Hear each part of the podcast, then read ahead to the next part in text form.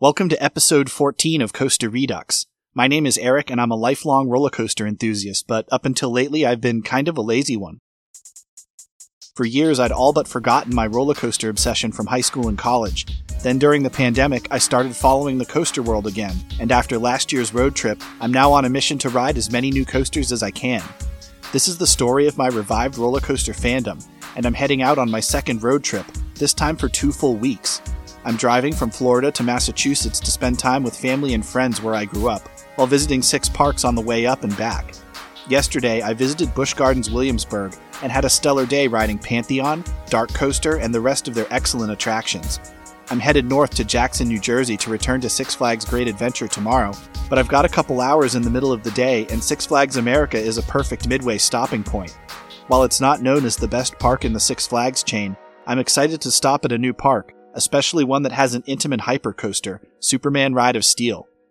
I know as a roller coaster fan that one of my favorite parts of the hobby is getting the reaction of somebody coming off a ride they've never ridden before. That's what I want to share with you. And with that, join me for my first time visit to Six Flags America as we drop into this episode of Coaster Redux.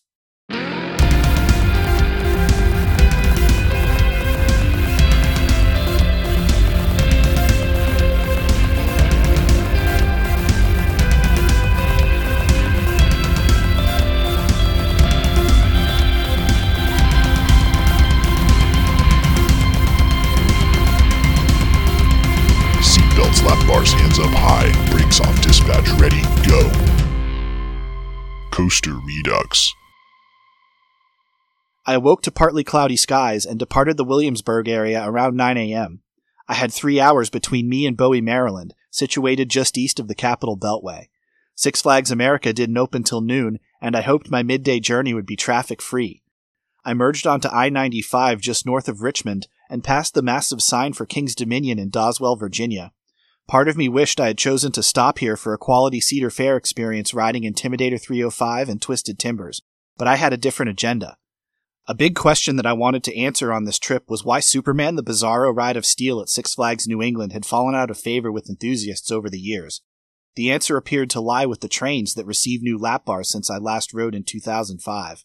Six Flags America had another similar Intamin mega coaster that opened the same year as New England's ride, which still operates the original train design. I wanted to have a fresh comparison going into my visit to my former home park on the return part of the trip. Plus, Six Flags America is also home to the Wild One, a classic wood coaster that originally operated as Giant Coaster at the defunct Paragon Park in Nantasket Beach, Massachusetts. This park was located only a few minutes from where I grew up, and while it was closed before I was old enough to visit, they did maintain their gorgeous 1928 PTC carousel that still operates today. Riding that carousel before enjoying a soft serve ice cream cone was a regular childhood memory, and I attended more than a few birthday parties where we got seemingly unlimited ERT on the ride. Being able to say I've ridden the giant coaster was a feather I wanted for my cap. And so I forewent rewriting my first Intamin Giga, my first RMC, and the newly Titan Track refurbed Grizzly in favor of new credits, knowing full well that my experience at Six Flags America would likely pale in comparison to what could have been at Kings Dominion. Yet unless the Maryland park were to add a spectacular new attraction, this would likely be my one time visiting this park. So I passed that massive red lift hill and settled into my drive, listening to the Everland episode to make sure it was ready to drop when I got to my hotel. The drive was uneventful and traffic flowed fluidly. I soon passed Quantico with signs for all the government installations, then crossed the Potomac as aircraft lined up over the river to land at Reagan National. I soon exited the highway onto nondescript roads through an unassuming suburban neighborhood before encountering the entrance sign for Six Flags America. Nothing about the entrance area was impressive.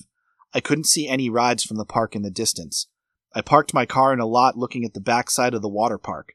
Only a handful of other patrons joined me for the trek past Hurricane Harbor to the park's gate. Built one year earlier, the main entrance is a dead ringer for Six Flags New England. I knew this going in, and the colonial buildings with white columns and a red brick facade make sense given the park's location in our nation's capital. Patriotic music plays on the charming Main Street, and the area looks on par with other Six Flags parks. I was sitting at 148 credits, so my 150th roller coaster would be in this park. Too bad it couldn't have been Pantheon, but an Intamin Hyper isn't too shabby for a milestone, right? I turned left at the Grand Theater and the vibe changed. As I departed Main Street, the place just felt empty. I passed the Shipwreck Falls shoot the chutes and it was completely deserted. Then the wooden structure of Roar, the park's GCI wood twister, came into view. Knowing how Six Flags does maintaining their wood coasters at their best parks, this was not a ride I was looking forward to. I saw no evidence of new lumber on its track. I bypassed it and continued through the Chesapeake area to start my day on Firebird. It opened in 1990 as Iron Wolf at Six Flags Great America and introduced the world to a brand new ride manufacturer, Bolliger and Mabillard. This stand-up coaster operated in Illinois until 2011 when it was moved to its current location the next year and renamed Apocalypse.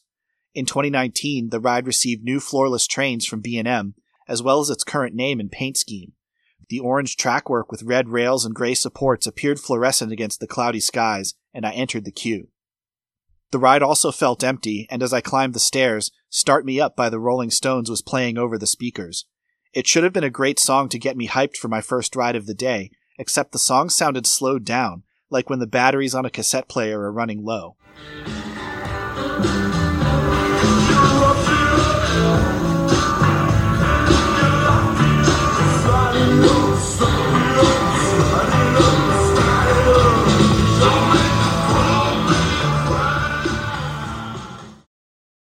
Little did I know how this rundown rendition of a timeless favorite would perfectly set the tone for the day. As I entered the station for Firebird, the operators notified us that the coaster had just gone down with a mechanical problem, so I promptly exited and resolved to ride Roar as my 149th roller coaster before heading back to Superman. The lone PTC train was waiting in the station with the air gates open as I hopped into a middle row. We sat there for a considerable moment while the ride ops looked around for a stick to measure a child's height. The lady in the control booth said over the PA that she didn't have one and then denied the child the opportunity to ride. Then, with the mic still hot, she called her supervisor on the phone asking if someone could bring them a pen since they didn't have one on the ride. I felt really bad for the staff not having easy access to simple tools to do their jobs. After at least five minutes, we were finally cleared and dispatched. I braced for impending doom as the train crested the lift, but if I'm being honest, the ride wasn't that bad. Sure, it was rougher than newer GCIs, and there was a hint of floater airtime on some of the transitions, but it was a pretty unremarkable coaster. With better care, I think the layout could have been strong, and it's got a great presence in the park. My guess is that the major track work this ride would need to live up to its potential would be cost prohibitive, so I guess we'll just have to hope it gets RMC down the road. I passed under the structure for Wild One and noted that it too had not opened for the day. The Gotham City area lies on the other side, and it's a concrete jungle of lackluster theming with no trees. I passed Joker's Jinx, the Premier LIM launched coaster, and made my way back towards the massive 197 foot lift hill of Superman Ride of Steel, a mirror image of the first Intamin mega coaster that opened in 1999 at Six Flags Darien Lake. While the coaster still looks like it's got its original Y2K red paint, I can't help but get excited as I approach. Superman sits alone in its own plaza with little more than the ride logo sign and an empty switchback queue with a tent cover. The station itself is basically a rectangular box with a large S logo and some blue and red diagonal metalwork. The Superman theme plays inside, and the constant clacking of the lift chain sounds just like the one in New England.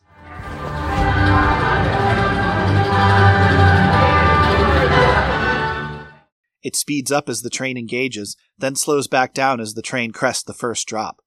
I watched the single red Intamin train soar over the camelbacks in the distance, and it's got all the feels of my old favorite from back home.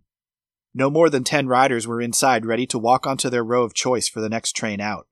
Of course, I selected the back and settled into the worn left hand seat, buckled the seatbelt, and lowered the grimy T bar to my thighs.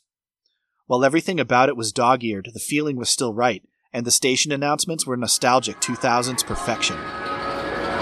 Welcome, riders, to Superman Ride of Steel. In order to ride, you must be between 54 and 76 inches tall. Once the gates open, place all... With the visual scan, the all clear was given, and the train left the station. It makes a U turn before engaging the lift, and it squeals like a New York subway car as it makes the turn. It's honestly heartbreaking.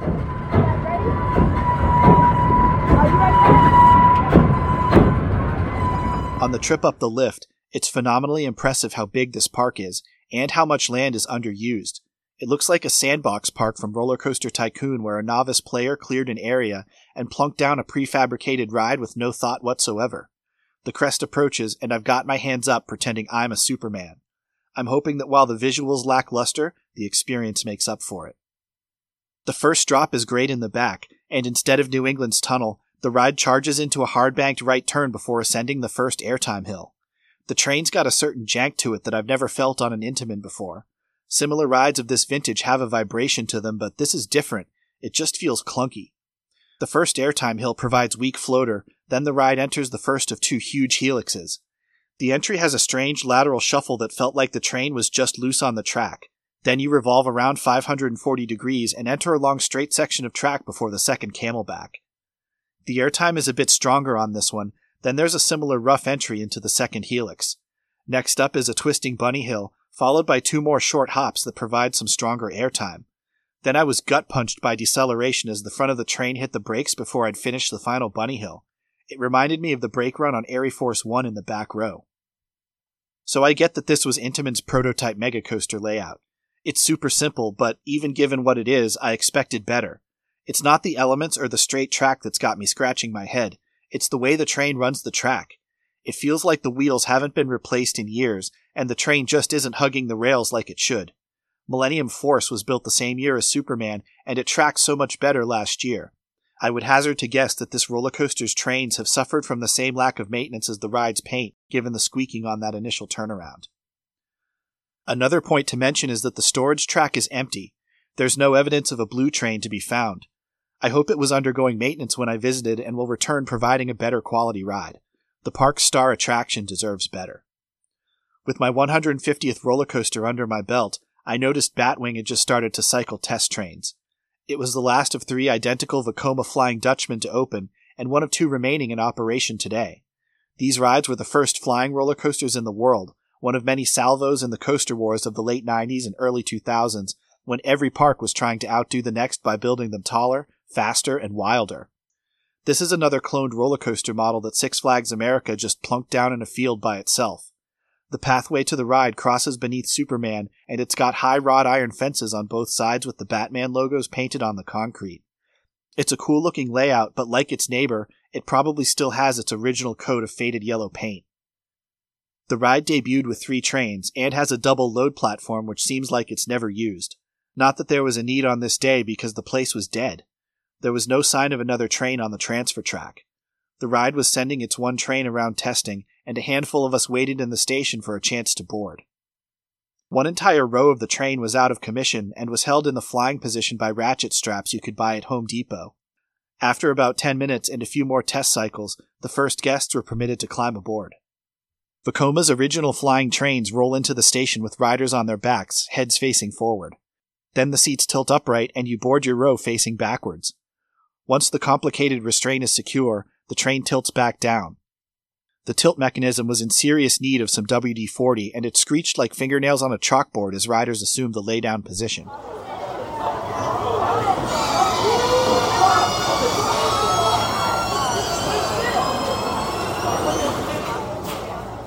I would be on the second train out and question my sanity for even thinking about riding this contraption.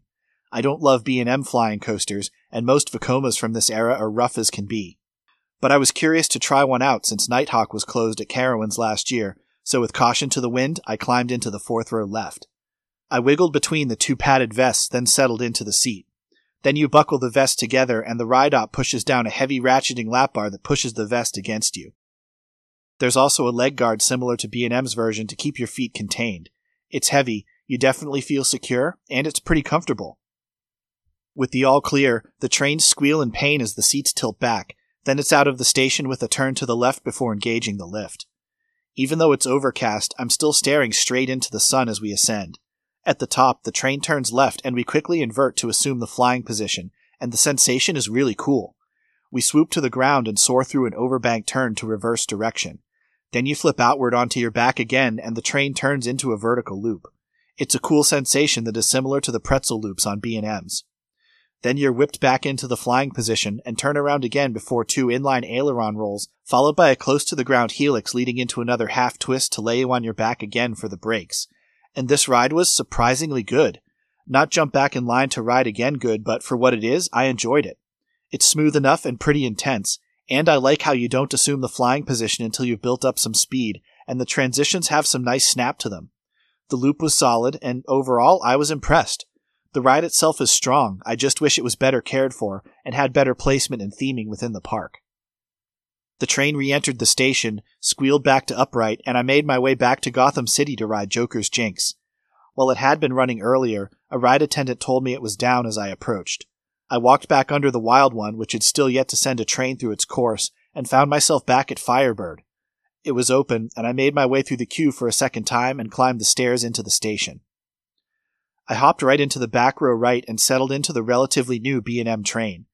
It rides just like an old school B&M. It's got a vertical loop and a single corkscrew with a tangled web of twisting track. There's a fire effect as the train passes the corkscrew for a cool visual. Overall, it's fine. There are some jerky moments, but absolutely nothing special about it. Firebird is a pretty coaster, but one ride was enough for me. For the first time in my life while at a theme park, I pulled up RCDB on my phone to see what other mediocre credits I needed to ride because that's just how I felt. The whole place was so drab and uninspiring, and I basically just wanted to check the boxes and get on the road to Jersey. I knew the park had an SLC, which I was absolutely dreading. Then I was delighted to find that it was SBNO for this season. Sweet, I don't have to ride that. All I was missing was Joker's Jinx, Wild One, and Ragin' Cajun, a Reverchon spinning wild mouse.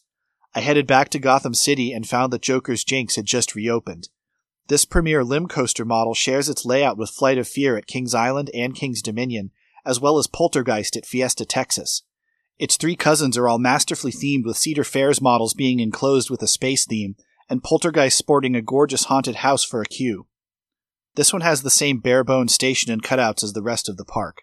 The station was empty, and I climbed into the back. There were a few other parties who boarded the front few rows of the train. With my lap bar secure, the operator stood aside and gave the thumbs up for dispatch. Nobody had checked my restraint. I checked it myself and didn't make a big thing of it.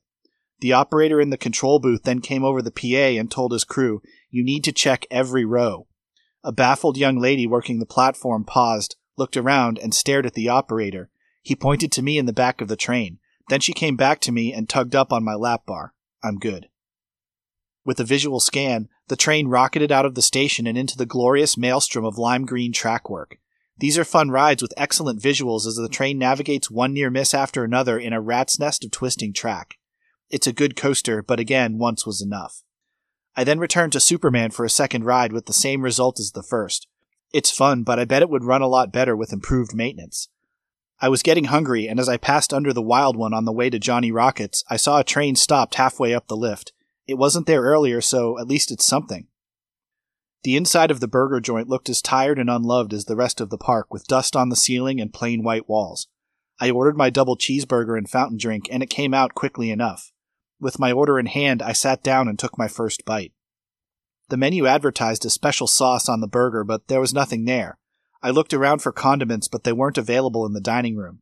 I walked back to the counter and saw packets stashed by the order window looking into the kitchen but by this time I was so exhausted from disappointing experiences in this park that I couldn't muster the energy to interrupt the employees to ask for something so basic.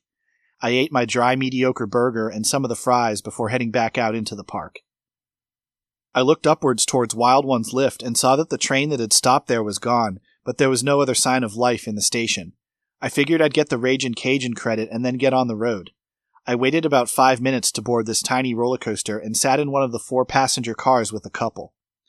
We climbed the lift, then did the standard wild mouse thing with a series of hairpin turns before a few drops. Then the car passes a mechanism that unlocks it, enabling it to spin freely through more hairpin turns. It was all fine until we entered the final brake that stops the car with incredible ferocity.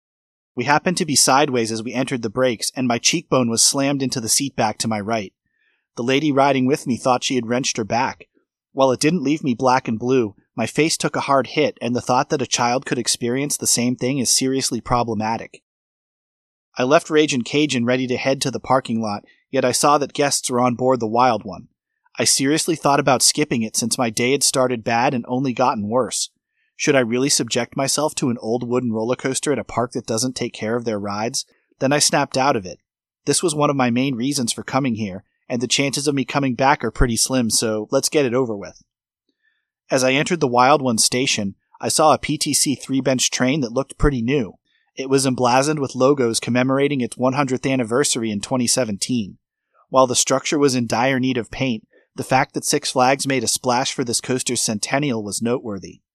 I'd ridden the Great American Scream Machine at Six Flags Over Georgia earlier in the season, and it had received substantial love for its 50th anniversary this year. I boarded a middle row towards the front, hoping I wouldn't regret this decision. I gotta give the operators props for hyping riders up. This was the first time I'd seen any effort in this area the entire day. Yes, we were ready to ride the wild one. Whoop whoop. As we climbed the lift hill, I tried to imagine the surf from Nantasket Beach off to the left. The ride certainly has that classic feel as we clickety clack upward. The train then descended the slightly turning first drop before a large hill leading into a double up and the turnaround. The ride tracks just fine. It feels just like a classic wood coaster should, including a few floater pops. The return trip on this out and back is more of the same. Reasonably maintained track work, no jarring moments, and a hint of airtime. As we returned to the station, I was pleased to end my day at Six Flags America on a high note. The Wild One is a solid vintage wood coaster, and I'm happy to have ridden it since it was part of the history of my hometown area. This would be my last ride at the park, and while I was pleased to have ridden everything I wanted to, I made my way towards the exit dejected. Six Flags America has a ton of potential. It's located right between the Washington, D.C. and Baltimore metropolitan areas, and it's got tons of room to expand. The problem seems to be management. Employees were poorly trained, maintenance is lacking, and the place just doesn't look good. I mean, pretty much every coaster's storage track in the park was empty except for Firebird and Wild One. Where are all the second trains? Are they sitting in a shed somewhere being used as parts donors? Superman's red train looked like somebody slapped some Rust-Oleum on it with a paint roller, and the seats and lap bars looked like they hadn't been touched in years. I base a lot of my opinions on parks on the vibe I get when I visit. Sure, this was an overcast Monday after kids were back to school, but the place felt derelict. This was honestly the first time I visited a park when I thought to myself, let me just check the boxes and get out of here. The ride collection isn't bad. If they could maintain the rides better and improve the general aesthetic appeal of the park and its operations, it would be a lot better. Someplace I would enjoy and want to visit again. Unfortunately, as the park stands, there's simply no reason for me to come back. After my visit, Six Flags announced that the Mind Eraser SLC will reopen for 2024 with new trains and vest restraints, and that the area will receive a new steampunk theme and a Zamperla Nebulaz flat ride. Selim Bassoul, the CEO of Six Flags, says he's all about quality experiences. I would love to see more investment in Six Flags America because it could be an excellent local park with better attention to detail. I got on the road at 3:30 hoping to beat rush hour and made it outside the cities unscathed by traffic. I had 3 hours behind the wheel to get to my hotel in Cranbury, New Jersey. It was an easy ride, and as I headed northeast, the clouds broke and I encountered clear skies. I hoped the weather would hold for my visit to Six Flags Great Adventure the next day. Before long, I pulled into the parking lot for the Marriott Courtyard in Cranbury and settled in for the evening. I published the Everland episode after listening to the final draft on my drive and was pleased to find an excellent Indian restaurant offering two for one chicken tikka masala entrees via Uber Eats. While I lamented my day at Six Flags America, I'd visited two other Six Flags parks so far this year, Fiesta Texas and Over Georgia, and while not perfect, I had very enjoyable experiences at both of those. I hoped my day at Great Adventure would more closely resemble those two parks. I turned in for the evening looking forward to riding my favorite wood coaster of all time, El Toro, as well as my first ever rides on Kingda Ka and Jersey Devil Coaster. Join me for the next episode when I return to one of the best parks in the Six Flags chain, looking forward to my first Strata coaster and more rides on the reopened El Toro and the new larger version of RMC's single rail.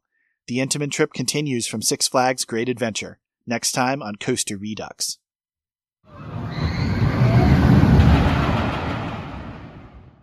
That's a wrap for this episode. If you enjoyed it, please help me out by reviewing, sharing, and subscribing. You can also follow me on Facebook, Twitter, and Instagram at Coaster Redux. Thank you for listening to Coaster Redux. Until next time, enjoy the ride.